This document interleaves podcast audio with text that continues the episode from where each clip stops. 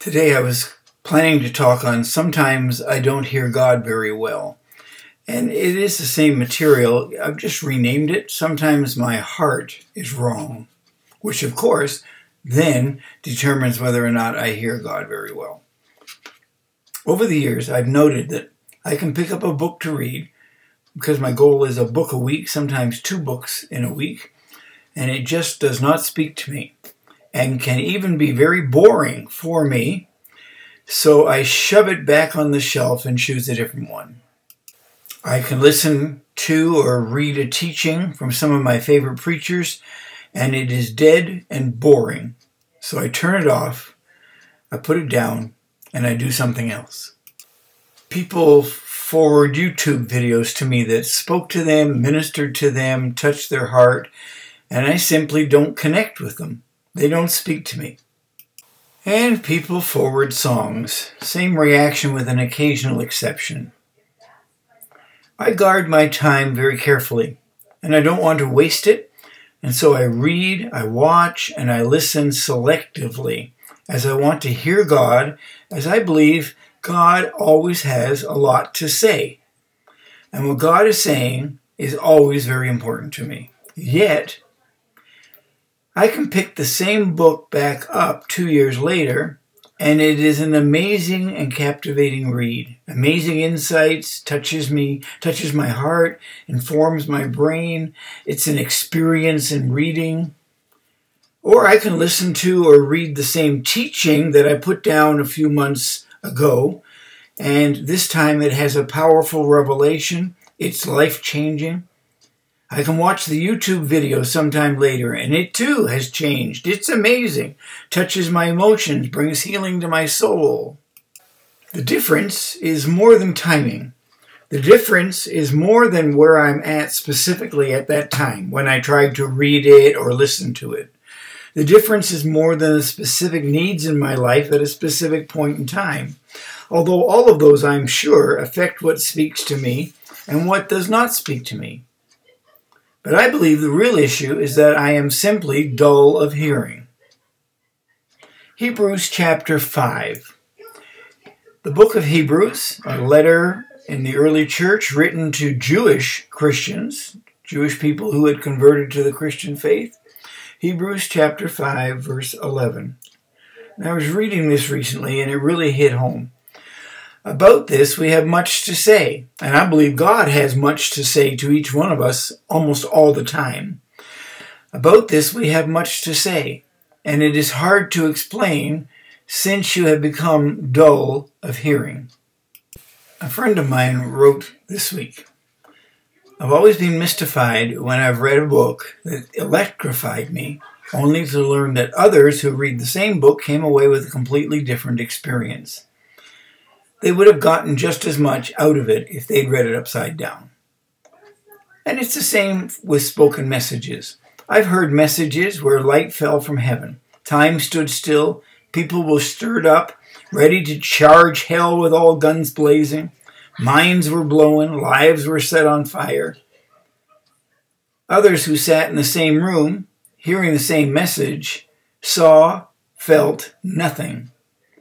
As an author and speaker, this happens with every book I write and every message I deliver. He goes on to say, I recall delivering a message in a conference, and one young man reported that he sat frozen in stunned awe, never once reaching for his smartphone. His life was ruined for the Lord.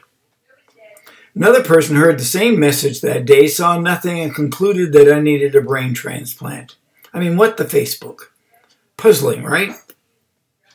Recently, I was listening to a precious brother in Christ give a testimony about when he first read a book written by an author from England about Christ living his life in and through us. An author who had passed on to be with the Lord many years before. This brother admitted, I graduated from seminary a year before. I read the whole book, I understood it mentally, but I saw nothing. No light penetrated his heart. Later, the same brother heard the author from England speak in a conference on Christ in us, and suddenly light dawned. The brother saw, and it changed his life. He then reread the man's book, and his experience was completely different. On the first read, the book was dead to him. On the second read, it contained thunder and lightning. So, how can you explain all of this? How can all of this be explained? I mean, I relate to his comments. I've had similar experiences, and others have spoken to me about their experiences along the same line. Jesus said in John 6:63, "It is the spirit who gives life. The flesh is no help at all. The words that I have spoken to you are spirit and life." So when we read a book about the faith, about spiritual issues, it should speak to us. It is spirit and it is life. When we listen to or watch a teaching, it should speak to us. It's spirit and it's life. It touches our heart and brings life. The words of Jesus are spirit and they are life. When we hear a song that is spiritual in nature, it should touch our hearts because it's spirit and life. Attending a gathering, worship, teaching, we should experience life change and receive fresh revelation, fresh manna from the heart of God. That's spirit and it's life. So I believe the root cause is that I'm dull of hearing. That means that I can read, listen, watch, and get nothing out of it because I am dull of hearing. And so sometimes my heart is wrong. It's not that the book is poorly written, although some of them are. It's not that the song or the chorus is useless and not anointed. It has nothing to do with anointing. It's not that the presentation or the teaching was not well done. And it's not that it's an ebook and so not a real book. I believe the root issue is that I am dull of hearing. And so therefore sometimes my heart is wrong and I don't hear and I don't receive life from what I'm listening to. And because my heart is wrong, I don't hear God very well. The Bible states in 2 Corinthians chapter 4 verse 6, "For the God who said, let light shine out of darkness, made his light shine in our hearts to give us the light of the knowledge of God's glory displayed in the face of Christ. Another version writes it this way For God, who said, Let brilliant light shine out of darkness, is the one who has cascaded his light into us, the brilliant dawning light of the glorious knowledge of God as we gaze in the face of Jesus Christ. I've come to the belief that when a person doesn't grasp spiritual things and misses the life in the experience or the event, it's not a problem of the intellect, it's a problem of the heart. And so Hebrews says, about this we have much to say, but it's hard to explain since you have become dull of hearing. Jesus was speaking to his disciples about the false teachings of the Pharisees, what we call the leaven of the Pharisees, and his disciples did not understand. They were not grasping the spirit or the life in his words. They were not grasping the meaning of what he was trying to communicate. So Jesus says to them, Do you still not see or understand? Are your hearts hardened?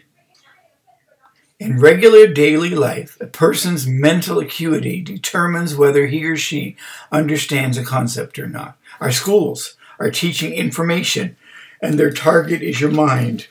You're listening with your head, you're needing to understand, you're needing to grasp the truth with your mind. But not so with the things of the Spirit. When it comes to spiritual things, God things, the intellect can be a royal stumbling block.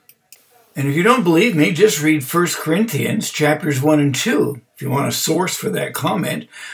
There, Paul discusses the spirit and the mind, the natural and the spiritual, godly wisdom and worldly wisdom.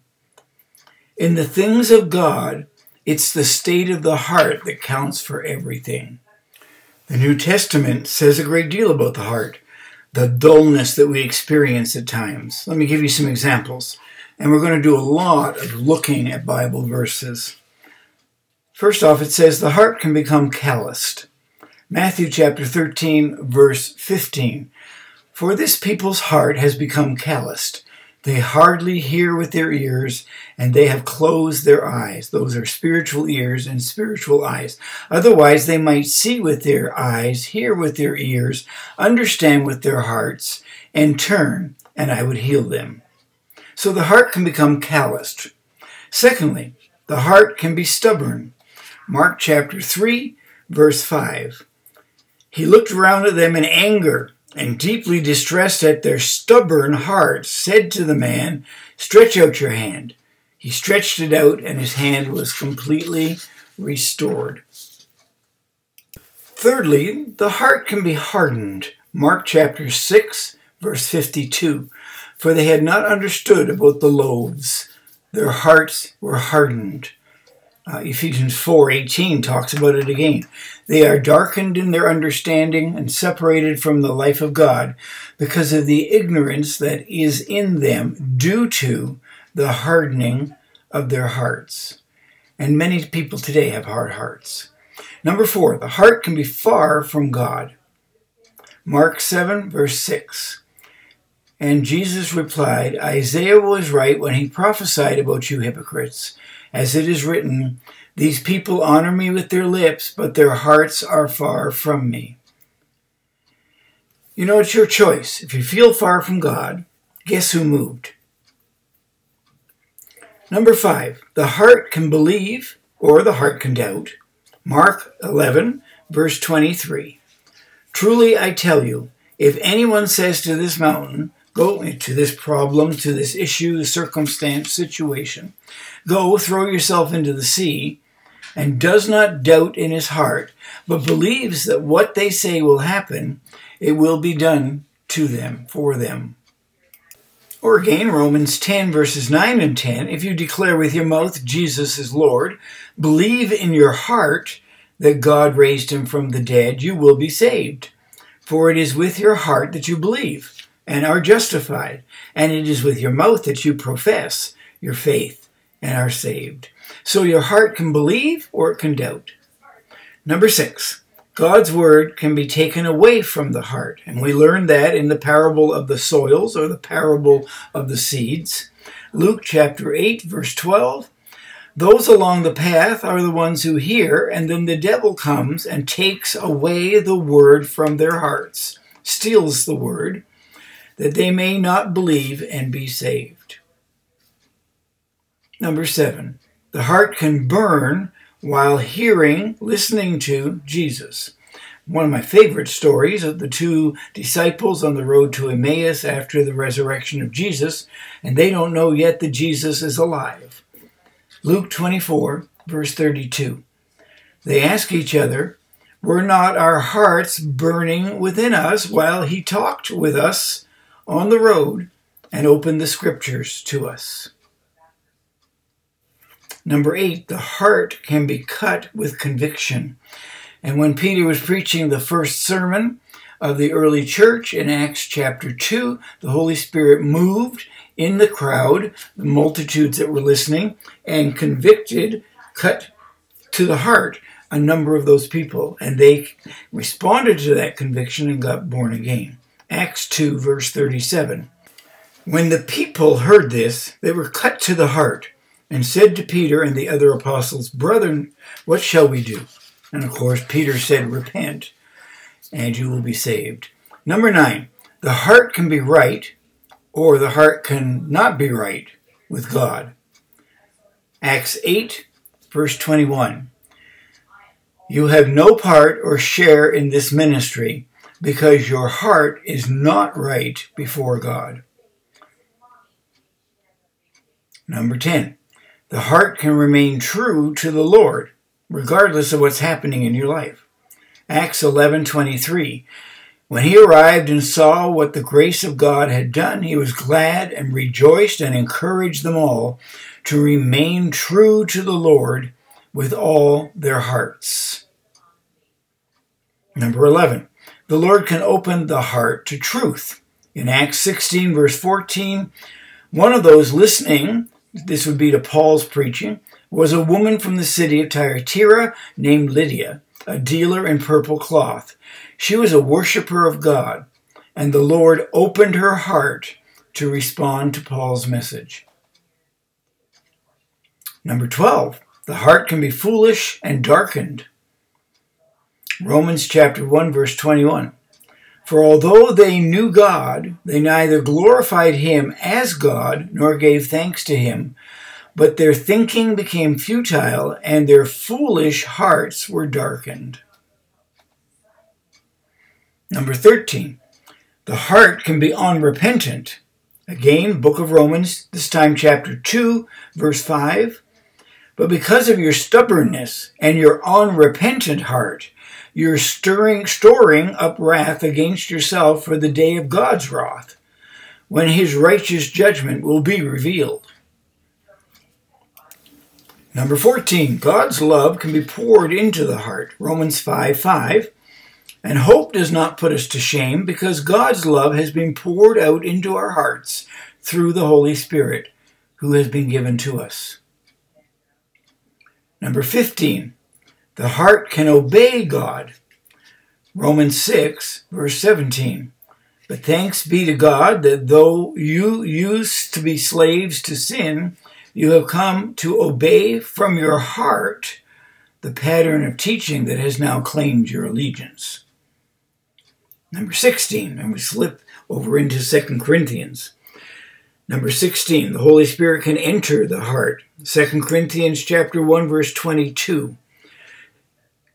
God has set his seal of ownership on us and put his spirit in our hearts as a deposit, guaranteeing what is to come.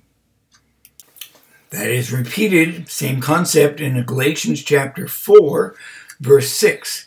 Because you are his sons and daughters, God sent the Spirit of his Son into our hearts, and the Spirit who calls out, Abba, Father. Number 17, the heart can be veiled to spiritual things. 2 Corinthians 3:15 Even to this day when Moses is read a veil covers their hearts. The heart can be opened is number 18. 2 Corinthians chapter 6 verses 11 and 13. The heart can be opened. We have spoken freely to you, Corinthians, and opened wide our hearts to you. And as a fair exchange, I speak as to my children, open wide your hearts also.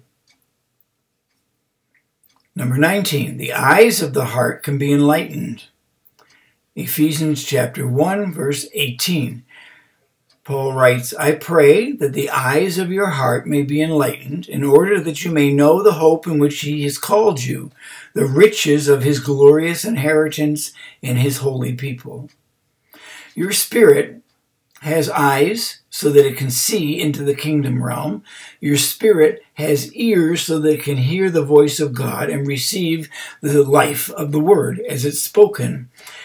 And your when you are born again, your ears and your eyes are immediately opened by the Holy Spirit, and so therefore you can then see and hear. Which is why Paul can write, and what we've just looked at, the number 19, that the eyes of your heart can be enlightened. Number 20, the heart can be sincere. Ephesians chapter 6, verse 5. Slaves, obey your earthly masters with respect and fear and with sincerity of heart, just as you would obey Christ. Colossians 3, verse 22 Slaves, obey your earthly masters in everything, and do it not only when their eye is on you and to curry their favor, but with sincerity of heart and reverence for the Lord. Hebrews chapter 10 verse 22, same comment. Let us draw near to God with a sincere heart and with the full assurance that faith brings, having our hearts sprinkled to cleanse us from a guilty conscience, having our bodies washed with pure water. So number 20 is the heart can be sincere. Number 21, God can test our hearts. 1 Thessalonians chapter 2 verse 4. On the contrary, we speak as those approved by God to be entrusted with the gospel. We're not trying to please people, but please God. God who tests our hearts. Number 22, God can strengthen the heart. Again in 1 Thessalonians chapter 3 this time verse 13. May God strengthen your hearts so that you will be blameless and holy in the presence of our God and Father when our Lord Jesus Christ comes with all of his holy ones. Number 23. The heart can be purified. Matthew 5, verse 8 Blessed are the pure in heart, for they will see God. Or Acts 15, verse 9 He did not discriminate between us and them, for he purified their hearts by faith. 1 Timothy chapter 1 verse 5 The goal of this commandment is love which comes from a pure heart and a good conscience and a sincere faith. And again in James chapter 4 verse 8 Come near to God and he will come near to you. Wash your hands you sinners, purify your hearts you double-minded.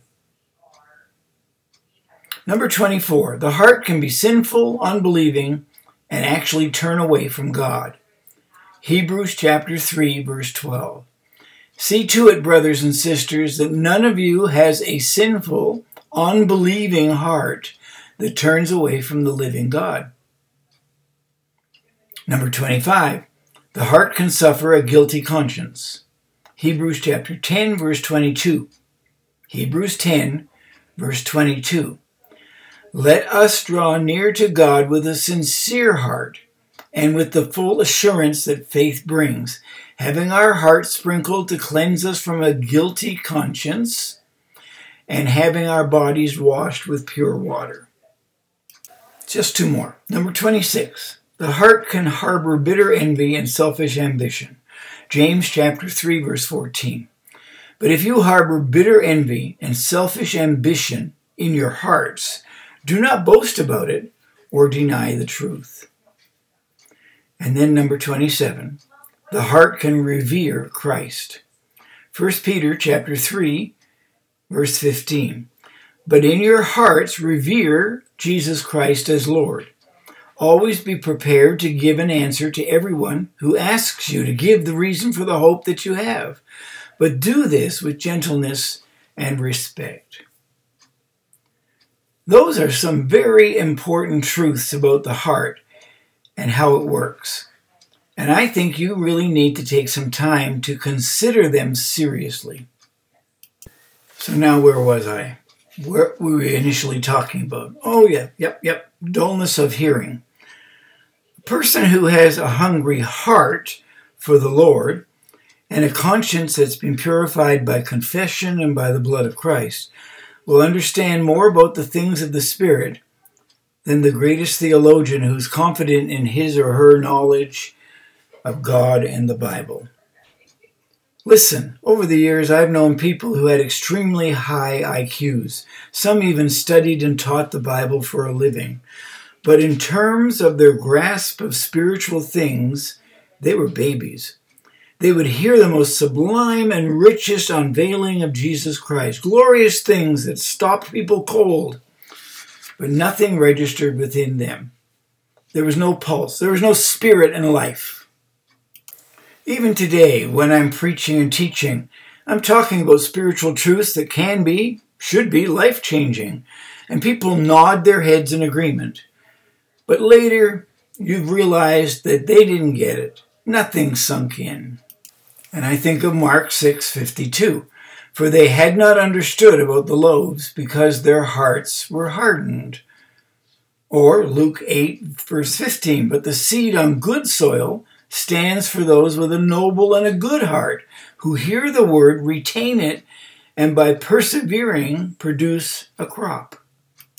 So two options, two responses or lack of response with two different results because you don't listen to the word with your head only. It's a heart issue.